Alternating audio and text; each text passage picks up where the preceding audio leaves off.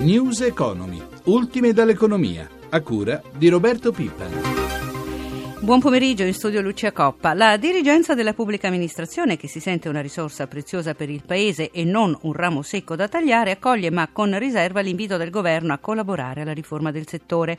Nel frattempo, in un incontro con la stampa, i quattro sindacati di categoria, Direr, Unadis, Direl e Federsanità, hanno chiesto che la riforma garantisca prima di tutto autonomia dalla politica. Su questi temi Vittorio Cote ha intervistato Elisa Petrone, vice segretario di Federsanità. Cosa vi preoccupa maggiormente della riforma Madia Renzi della pubblica amministrazione? Eh, non tanto l'istituzione del ruolo unico, mh, contro cui pregiudizialmente non ci opponiamo, eh, piuttosto il passaggio di tutta la dirigenza a tempo determinato, perché come ha anche dimostrato la privatizzazione del rapporto di lavoro della dirigenza fatta da Bassanini vent'anni fa, la precarizzazione del rapporto di lavoro significa un assoggettamento eccessivo e pericoloso alla politica, perché come anche ci ha dimostrato il recentissimo episodio dell'Expo, non è vero che la politica non ha responsabilità, semplicemente perché la politica ha nominato i manager, ha nominato i dirigenti. Ora è evidente che se la politica può nominare un dirigente a tempo determinato e quindi alla fine dell'incarico senza garanzia mandarlo via, è chiaro che il dirigente pubblico diventa un dirigente assoggettato alla politica e questo non va bene. Parliamo di permessi sindacali. Quanto è risparmio che Renzi pensa di conseguire con il loro taglio? Eh, se teniamo presente che la Corte dei Conti proprio nei giorni scorsi ha quantificato il costo complessivo dei permessi sindacali in centocinquanta milioni di euro, il risparmio sarà al massimo di settanta settantacinque milioni di euro. Però noi vorremmo dire a Renzi: perché ha concentrato la sua attenzione soltanto sui permessi sindacali e non anche per esempio sui permessi per mandato politico? Noi crediamo che, che quel costo lì si aggiri intorno ai due miliardi di euro almeno. In realtà voi avete un'altra impressione su questa vicenda dei permessi sindacali? Abbiamo l'impressione che eh, Renzi voglia attaccare in maniera frontale i sindacati per eliminare in qualche maniera una voce di contraddizione, ma i permessi sindacali, che permettono ai rappresentanti sindacali di fare le contrattazioni a livello sia nazionale che aziendale, sono un istituto di democrazia. Li possiamo rivedere e in effetti li abbiamo già fortemente rivisti con l'ultimo contratto quadro, però tagliarli così seccamente del cinquanta per cento è un attacco alla democrazia sindacale. Parliamo di contratti. Oggi lo sciopero di otto ore dei lavoratori del settore tessili vari da oltre un anno in attesa del rinnovo del loro contratto. La protesta, indetta da Filctem C G L, Femca Cisle e Wiltec Wil, interessa oltre ventimila persone. Ricordiamo che lo sciopero di oggi è stato preceduto da febbraio dallo stato di agitazione con il blocco di tutte le flessibilità.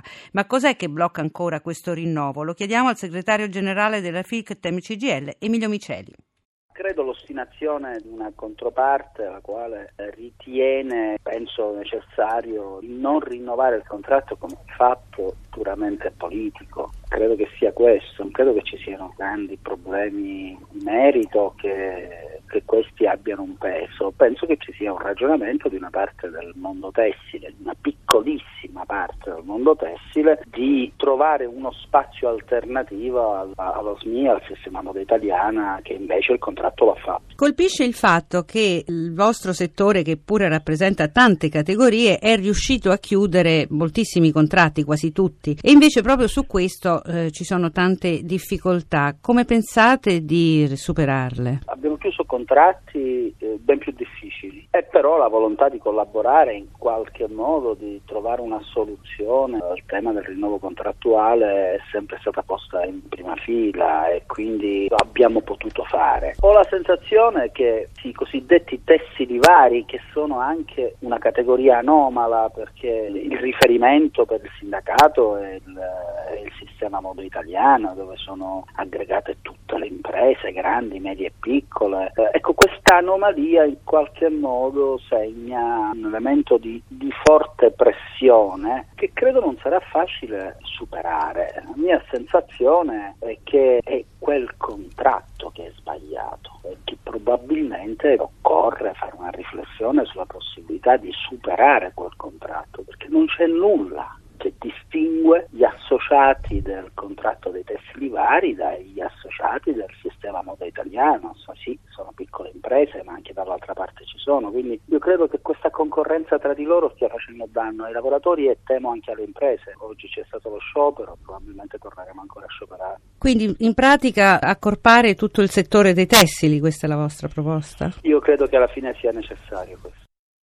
La Regal Princess è la nuova ammiraglia della flotta di Princess Cruise, eh, brand del gruppo Carnival, primo operatore al mondo del settore crocieristico. La nave, presentata ieri, presente anche il Premier Renzi negli stabilimenti di Monfalcone, è l'ultimo gioiello di Fincantieri, centoquarantunomila tonnellate di stazza lorda, trecentotrenta metri di lunghezza e oltre trentotto di larghezza. Si tratta della più grande nave costruita da Fincantieri, un importante segnale di ripresa per il gruppo dopo le difficoltà degli ultimi tempi. Sentiamo il servizio di Alessandra Zigaina.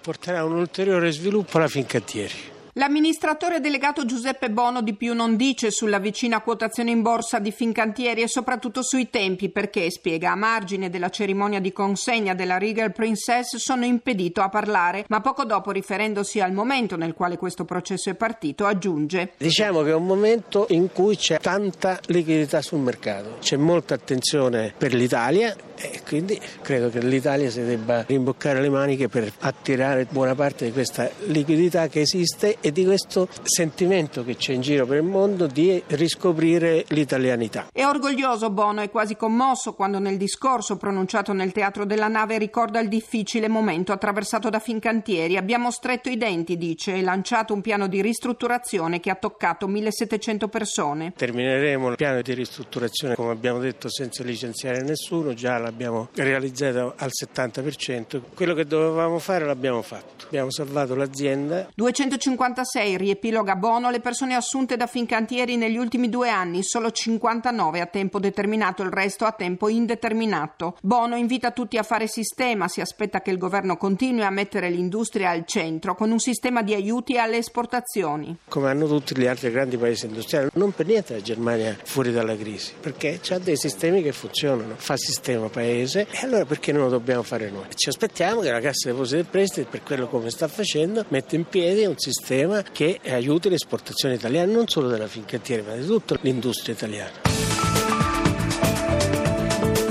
Siamo alla pagina finanziaria. Dopo una partenza contrastata hanno recuperato terreno le borse europee, consolidando via via la loro posizione. Vediamo allora come chiudono la giornata. Ci colleghiamo con Sabrina Manfroi. Buon pomeriggio.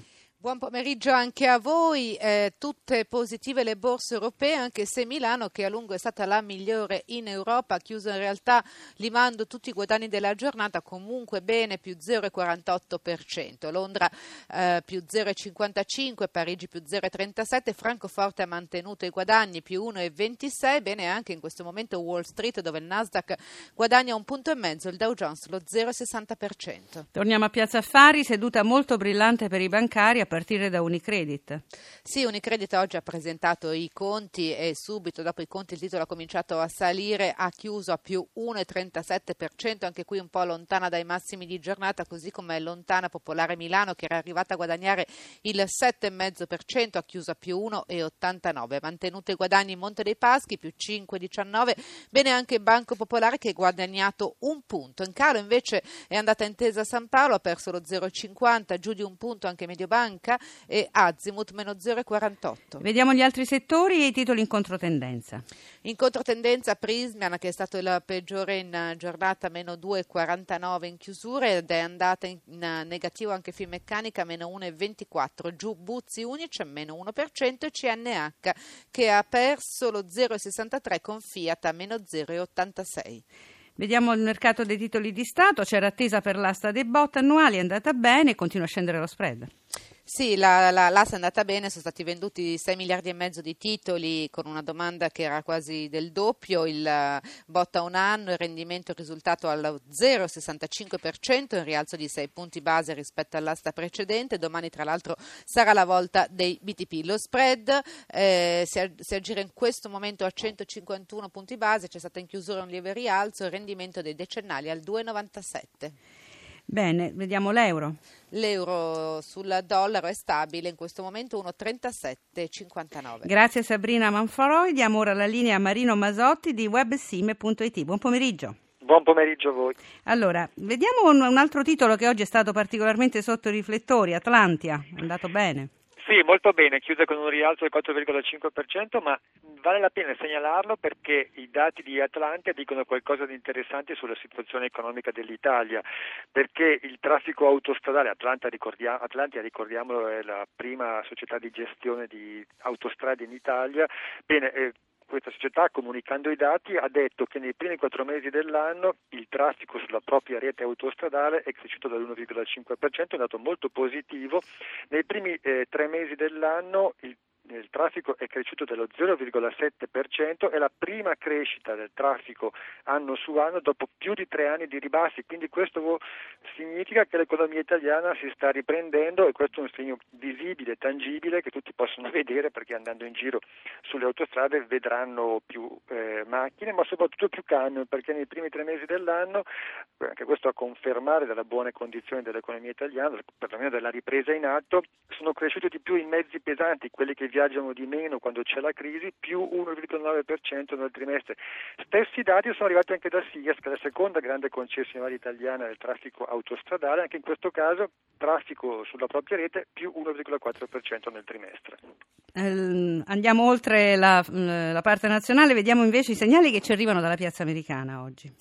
Beh, segnali positivi per quanto riguarda l'andamento degli indici, però non ci sono grandi notizie eh, che in grado di spiegare questa forza eh, di Wall Street. Ci sono due temi importanti da segnalare, cioè il fatto che ci siano quasi ogni giorno società che si comprano, che si fondono, che si aggregano.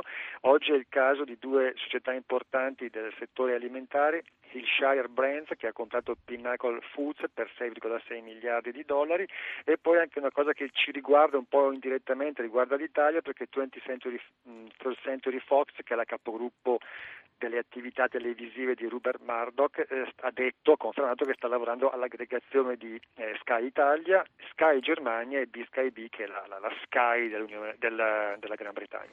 Grazie a Marino Masotti. Giro d'affari record per il turismo ecologico in Italia, secondo le stime di Coldiretti. A dispetto della crisi aumentano le presenze in parchi, oasi, riserve ed aree verdi. Giuseppe Di Marco.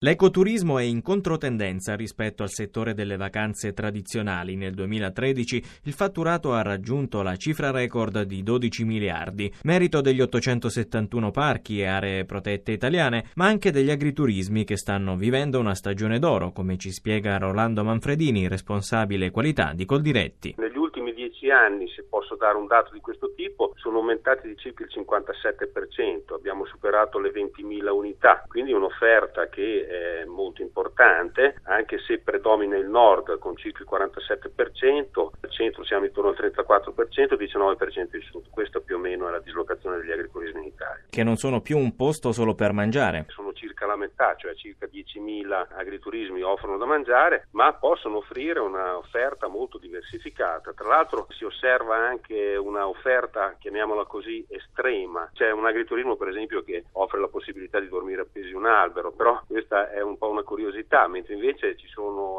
degli agriturismi che organizzano anche delle visite ecologiche, delle visite nel bosco, ad ascoltare gli animali, sulle tracce del lupo. Ecco, diciamo che è un'offerta piuttosto interessante. Con una spesa media di cento euro al giorno contro i sessantacinque degli italiani, gli stranieri hanno offerto un contributo determinante alla crescita del giro d'affari. La loro percentuale sul totale degli ecovacanzieri cresce sempre di più. Ha raggiunto per quest'anno la prima volta il quaranta virgola due per cento, quindi abbiamo superato il trentotto per cento dell'anno scorso e addirittura in una regione, la Toscana, i turisti stranieri sono più dei turisti italiani.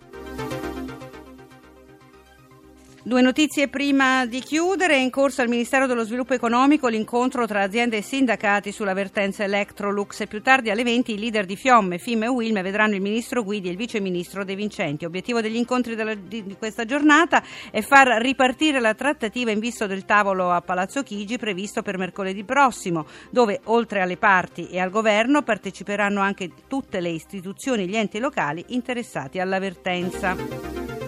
L'impresa diventa un'opportunità concreta di autoimpiego per i giovani. Tra il duemiladodici e il duemilatredici sono infatti quasi settantunomila in più le imprese guidate da giovani under trentacinque, con una crescita pari al dieci virgola quarantotto per cento.